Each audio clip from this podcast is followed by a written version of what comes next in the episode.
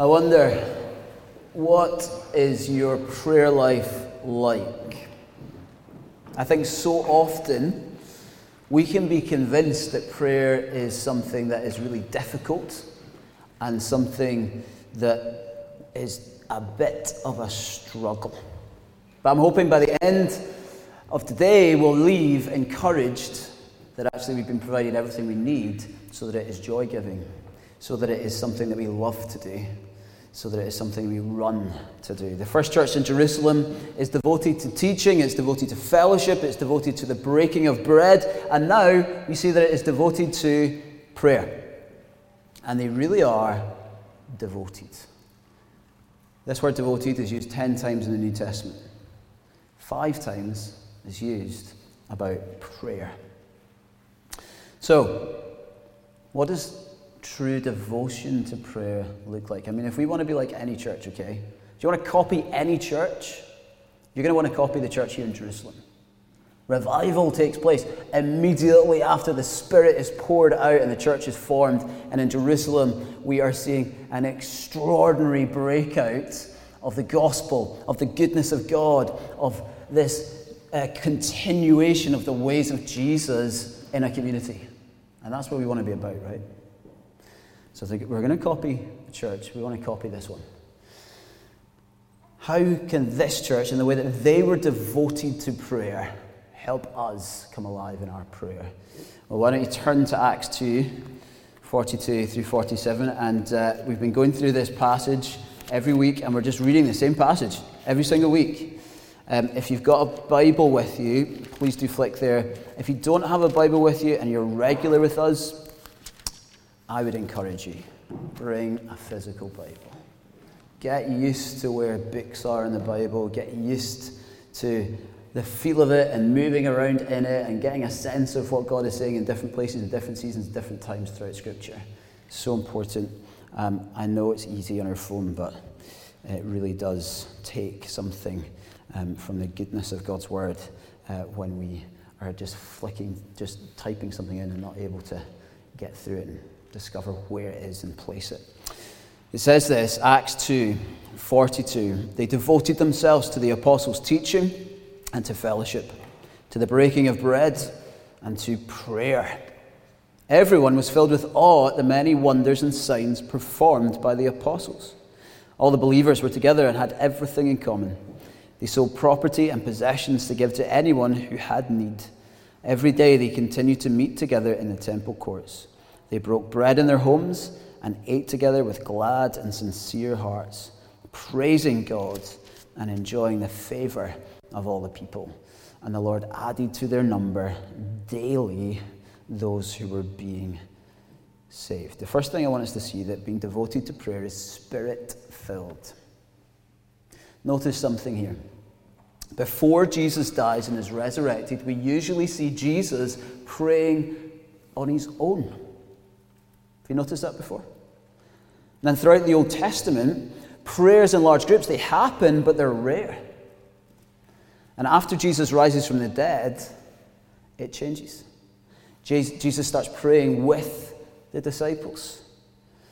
And then now, now that the church is born, prayer changes again, and man, it is explosive. The Spirit is poured out, and prayer becomes this dynamic movement it isn't just sitting in your room and saying your prayers. It's so much more than that. It's people together on the move, praying in power. Jerusalem becomes unrecognizable in those days. Why? Because thousands of people are caught up in spirit empowered prayer. You've been to prayer meetings that are dry, haven't you? Oh my goodness. I went to one. I went to one every week for about four years. And there were some lovely people in that group. I'm not disparaging them, they're good people.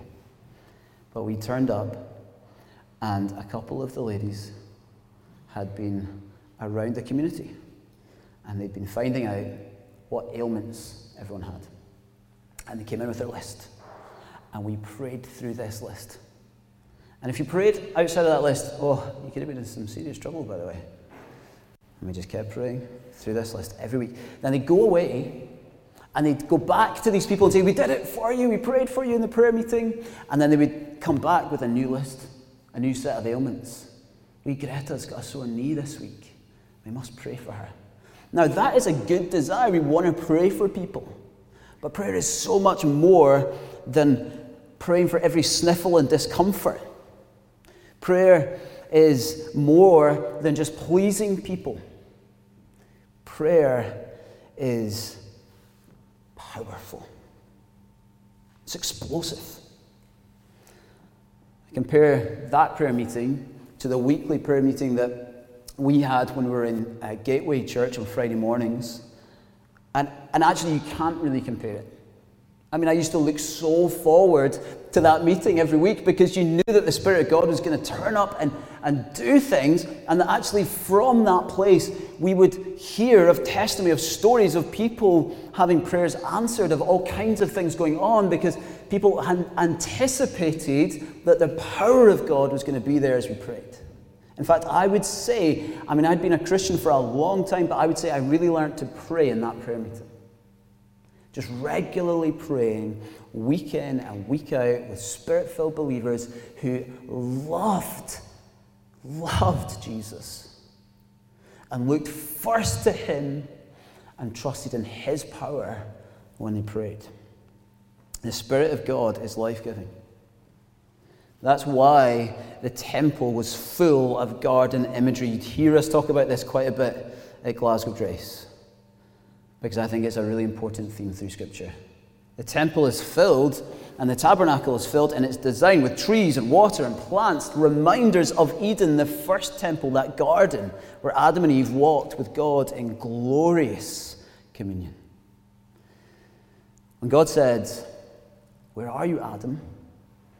after they had sinned, it was in contrast to God walking in this intimate communication with these people. Where are you? We are separated. Where before, in this first temple, they had walked by the Spirit, talking to their Father. But now, through Jesus, this great high priest, all of us, all believers, everyone who call, has called in the name of Jesus and said, I, I want to follow you, Jesus, you are a priest. Did you know that? We are a priesthood of all believers. Every single one of us. Paul says in his letter, one of his letters to the Corinthians, Do you not know that your body is a temple of the Holy Spirit? Do you know that? Your body is a temple of the Holy Spirit. That same intimacy that we saw with Adam and Eve before sin, before uh, they lost that unbreak or that imbra- seemed unbreakable uh, connection that they had you are filled with that same presence. The presence that rose Christ from the dead, you are filled with that presence. The presence of God that came at Pentecost and birthed the church is in you, inside you. You are a temple of the Holy Spirit. Do you remember what Jesus did in the temple when it was being used for alternative purposes instead of prayer and worship? He literally got the whips out. He went in and he started driving people out, all the sellers and merchants. Why? Because he said, It is written, My house, the temple, shall be called a house of prayer. And he says that over you because you are temples of the Holy Spirit.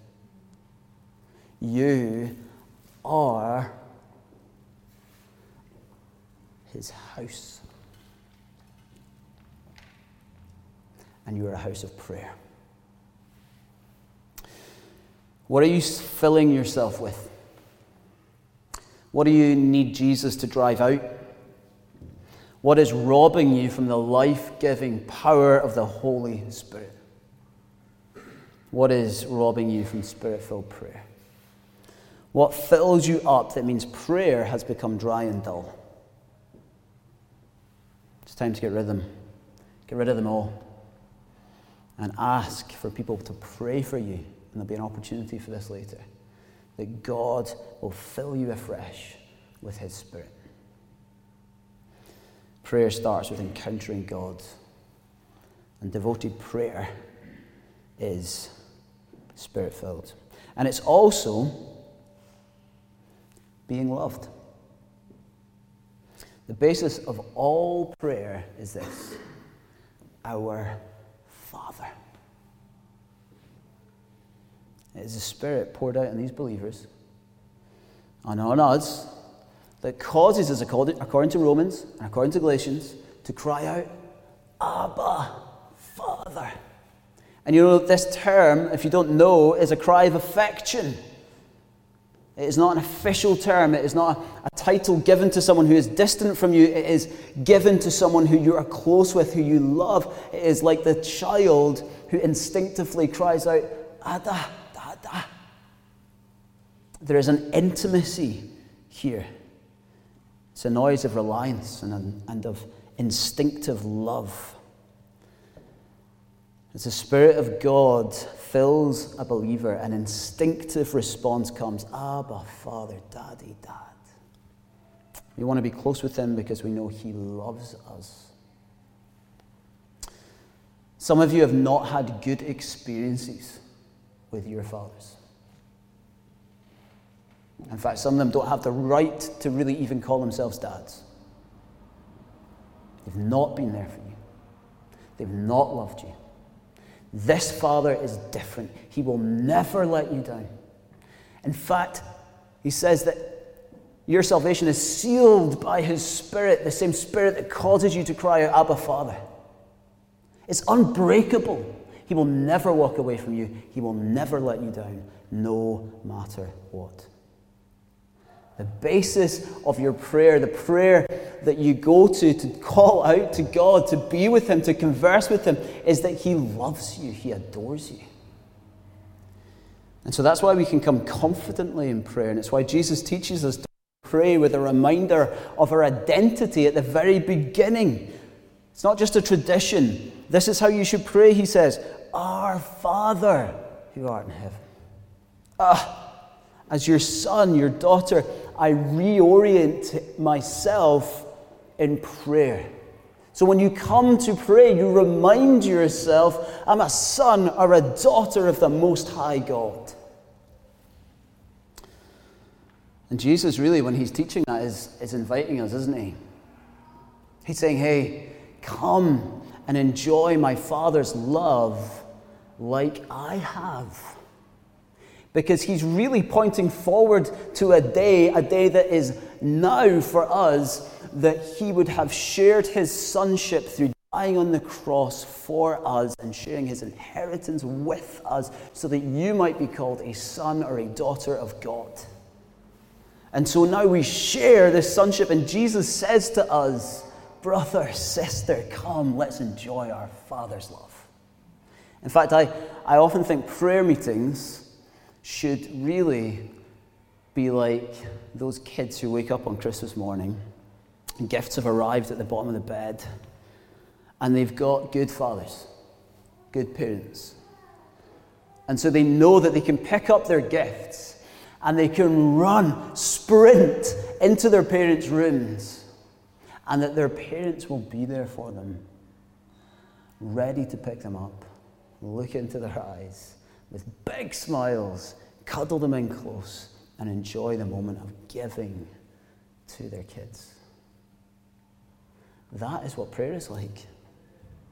He loves to give to you as you come and pray and spend time with Him. Did you know that? Think so often we think prayer is about coming and just kind of doing our duty, just doing our bit. Here I come with my prayers again. I better do these prayers before I start my day. No. We come to a Father who loves us and wants to give us good gifts. It should make us confident. So when we come into prayer meetings, listen, I know some people pray with fancy words. Some people pray really long. Some people pray with big, bold statements and they're loud, and that's great. I love that. I'm guilty. Okay? But don't you know that He loves your words too. Even if you feel like you can't get them out, even if you feel like you can only get one or two out. He loves to hear from his children. And we want a culture here at Glasgow Grace where it's not just like two or three like professional types who pray out. We want people, everyone, coming confidently to their Father and enjoying Him together in prayer. We don't want prayer to be boring. We don't want prayer to be formal. We don't want prayer to be something that you feel like you can't contribute to unless you have prepared something well in advance. No. We want you to know that you're coming to your daddy, to your father, and that together we cry out to him and enjoy him together. Devoted prayer is spirit filled, it's being loved, and it's on the front line. Those kind of infant cries of dependence that we have in our prayer meetings should quickly move to mighty battle cries of advance. To push back darkness and to bring the light of God into our world. Closeness with God should be closely followed by a life given for his mission. We want more than just powerful moments in the church. We want to see powerful moments as the church. That's what Alan Scott said. He founded Causeway Coast Vineyard and helped to establish a ministry called Healing the Streets, you might have heard of. What's he saying there? He's saying, look, don't just keep it in the meetings. It's supposed to flow out from the meetings, and we're supposed to make an impact by the power of the Spirit through our prayers. What did Jesus say to his disciples about receiving the Spirit again? Do you remember?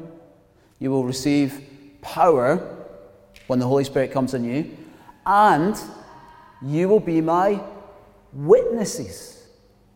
The reason we receive power is not just to have some kind of soaking time as if we only get wet during church services before then immediately drying off as we go into the world. That is not why the Spirit was poured out on His church. What a trick of the enemy. Let them think that they are spirit filled believers changing the world one church service at a time. No. He's tricking us into thinking that if we just keep it in here, then yeah, we must be doing the right things. Guys, if we're not going out there and seeing the Spirit of God working through us, if our, if our meetings aren't about gathering to go, as we keep saying, then I'm sorry, but we need to be very careful about what we're doing in here. We need to ask ourselves is it really genuine? Because it seems to me, as I read the Bible, that the consequence of being intimate with God, receiving the Spirit of God, is to go in power as His witnesses. How every revival you can read about in history began with prayer. God's people crying out to Him for transformation of their communities, sometimes persevering for decades. And then God comes, He saves, He transforms whole communities. The overflow of a people praying in the presence of God and convinced of the Father's love for them, and they're one for them in Christ, is to have compassion on all the people out there who do not know Jesus yet, to pray for them. So if our prayer meetings are only about, oh Lord, like more of you, more of you, but don't then flow to, Lord, save Glasgow, transform this city, see it find life, then there's something wrong.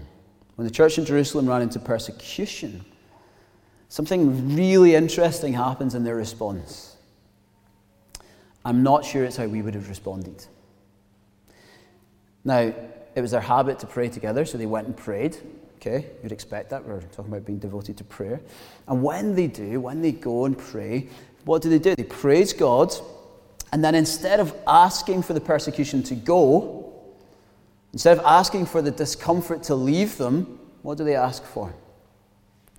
Let me read it to you Acts 4 29 through 30. Lord, consider their threats and enable your servants to speak your word with great boldness. Stretch out your hand to heal and perform signs and wonders through the name of your holy servant Jesus. When things go wrong, when life throws a spanner in the works, our response should be to pray that God uses that situation to make us bolder, to show His power, to do miracles, even. We've become so comfortable, haven't we? Honestly, my response often would be, Lord, take it away. Not the early church, not this church are being really effective. And I say, No, yeah, more of your spirit so that we can go boldly, even more boldly than before. Devoted to prayer quickly moves to prayers to change hearts and transform the world for Jesus. Let me give you a little challenge I was given as part of a, a little online course I did with some friends, uh, some in the church, during the second lockdown. Find a way of asking one person this week if God was to do a miracle in your life, what would you want it to be? I just found that such a helpful tool. Because, you know, people want miracles in their life, they want God to come and do things. And I've used this a number of times now in Chinese takeaways, cafes, and almost every time it's led to a conversation and an opportunity to follow up with probably the most powerful question you could ever ask anyone. Would you mind if I prayed for you? I mean, that is a life changing question. Because if they say yeah, and you get to pray for them, and God's power moves in that moment, their life could be transformed forever. Now, along the way, we'll see opposition. We see that as we read through Acts. Along the way, we won't, it won't always happen for us. Along the way, there'll be disappointments. And the temptation, and I've been guilty of this, is that when we get those disappointments, we shrink back again. Can I encourage you? The Spirit of God is with you. Keep going.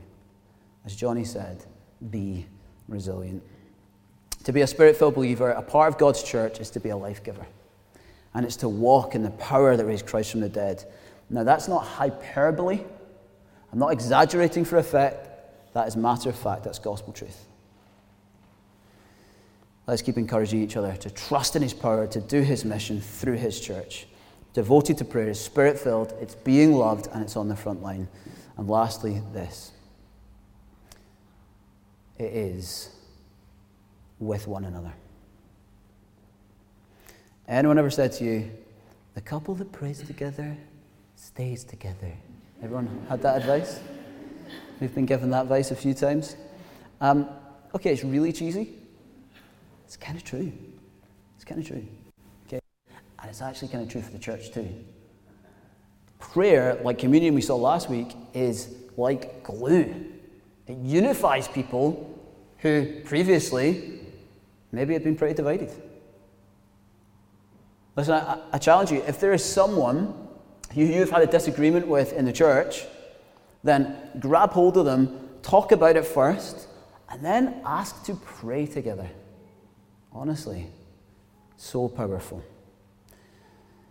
When Peter and John are arrested and the church responds with prayer, like we saw a minute ago, they begin by lifting their voices together in prayer. Now, I think it's likely that it really was everyone who raised their voices together at one time, like we sometimes practice, practiced early on in, in uh, the meeting.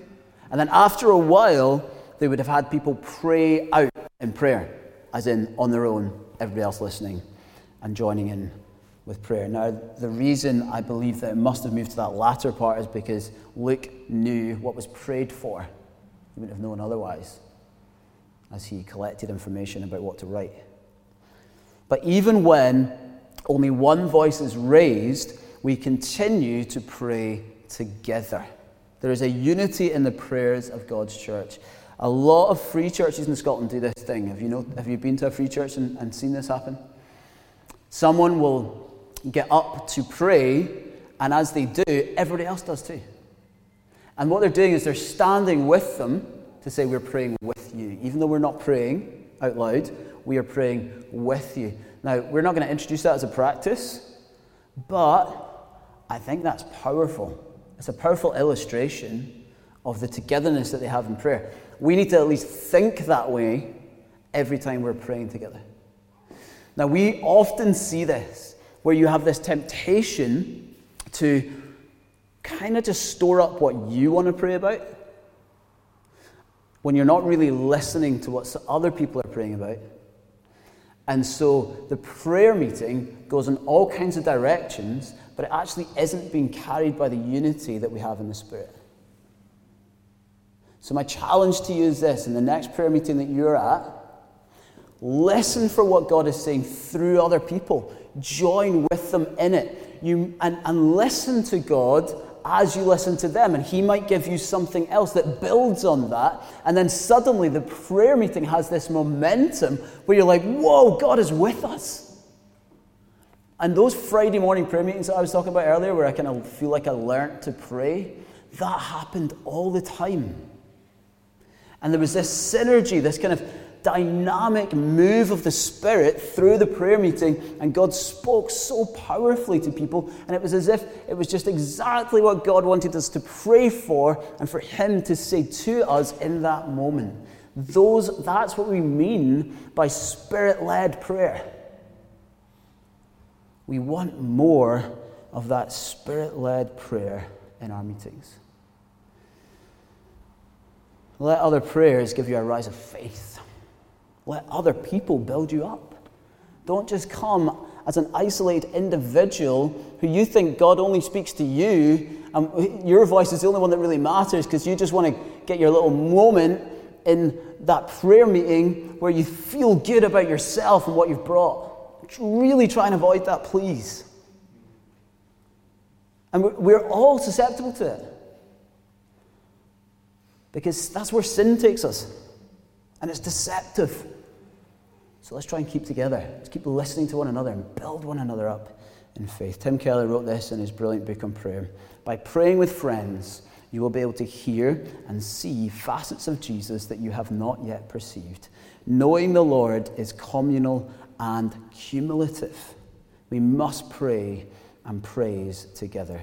That way, the more we share the heavenly bread between us, the more we shall have. I think that last part he's quoting C.S. Lewis. Devoted prayer is spirit filled, it's being loved, it's on the front line, and it's with one another. You ever feel like it's a struggle to pray? I'm sure we all do at times. But I'm hoping you can see that devotion to prayer in the New Testament is actually about life. It's life giving. It's not dry and hard, it's life giving and free. We have a, a pattern that we've put in place for regular prayer at Glasgow Grace to help us to keep going together in prayer. So let me remind you of what that looks like, but I also want to remind you that that is not where it is only taking place. It shouldn't be where it's only taking place, okay? But it's, a, a, it's rhythms to help us to then become a people of prayer where it becomes so much more natural for us to pray together. Half an hour before every single gathering we have on a Sunday, we pray together. I'm so pleased that so many more people are coming to that every week. There was a time just after lockdown where there was like the band and me and whoever was leading the meeting that morning. And that was it, really. Maybe the hospitality team, when they, if, when they started turning up um, to start serving coffees, they would then join in. But now we've got people coming just for that, and I just think, praise God. Let's see more people do that. We have an opportunity for people to receive prayer almost every Sunday. We now have a prayer team that is operating every Sunday ready to pray for you if God's been speaking to you during the meeting. So, in the second half of our worship after the preach, there is an opportunity to go and receive prayer. So, uh, today, I think we're going to go down here because we've had to fill out the back, which is amazing. Um, we'll have a space down here for people um, to be prayed for, just at the side over here. Um, so if that's you, if you feel like God's been speaking to you this morning, uh, not this morning, well, could have been this morning, but this afternoon. Um, if God has been speaking to you, come receive prayer over here. Okay, we'd love to pray for you. Uh, we practice the laying on of hands. If you're not comfortable with that, just say that's fine, and we'll still pray for you because God is powerful to move despite how we do it. So come receive prayer. We pray together at every grace community. That's our midweek smaller groups around the city every time we, every time we meet, but we have a real focus once a month on prayer and worship. We just spend time just praying and worshiping and praying for one another. And on the first Friday of every month, we meet to pray at 7 a.m. in the morning. Yes, it's a sacrifice. Yes, that alarm has to be set a little bit earlier, but it is worth it. It's glorious time together. And often we go and have breakfast afterwards, which is rather lovely. But can I also encourage you Please look for more opportunities to pray elsewhere because prayer is dynamic.